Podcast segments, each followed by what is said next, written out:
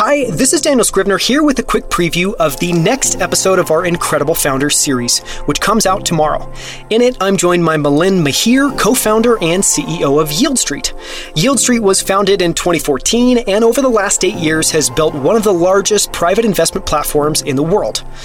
They have over 377,000 members that have invested more than 1.5 billion, and Yieldstreet has paid out over 196 million in interest alone. As you'll hear, what started out as a far-fetched idea in 2014 to build one of the world's first private market investment platforms has become one of the largest investment platforms in the world, rivaling AngelList and Republic. In this episode, we explore why alpha has evaporated from public markets over the last 20 years with the rise of indexing, ETFs, and automated investment strategies. Why private equity, venture capital, real estate, and private credit have all exploded in that same time frame. Why Milind says the classic 60 40 portfolio is dead, and how investors should rethink their approach to investing, including investing across public and private markets. How Yieldstreet built one of the world's largest investment platforms by focusing on distribution infrastructure, and why they built a horizontal business, straddling a bunch of smaller verticals instead of focusing on just one aspect of private markets. This episode is our definitive guide to investing in private markets.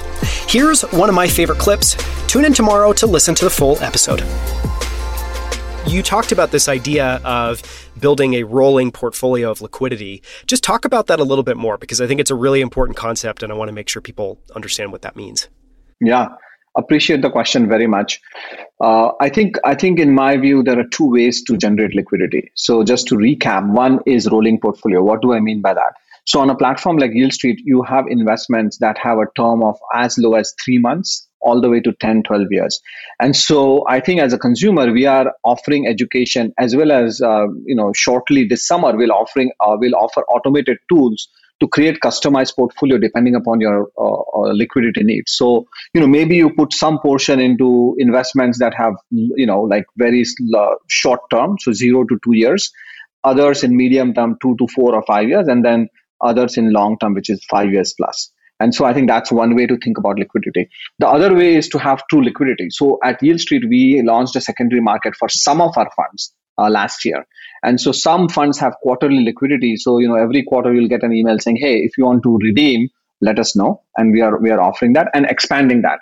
We as a company are are very focused on it. And i i'm i'm sure the industry is focused on it. Where uh, we my vision is that ultimately you should have the same experience as e-trade or robinhood where you could be able to go into your position and say sell. So i know daniel you do a ton of venture investing. You know obviously you have a very large venture portfolio.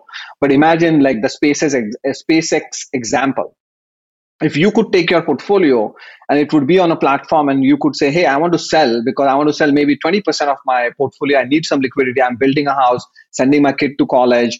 I want to buy a second apartment whatever may be the case want to get married and like you hit click and you have a automated market that would be that would be great. And so i think for us Yieldstreet from a vision perspective that's really where we are going. And we're taking slow steps. So i'll, I'll give you another example. This summer we want to launch a secondaries fund what does that mean we'll reach out to our investor community on certain deals and say, hey, you have an opportunity to sell. Here is how much is the value currently of that investment.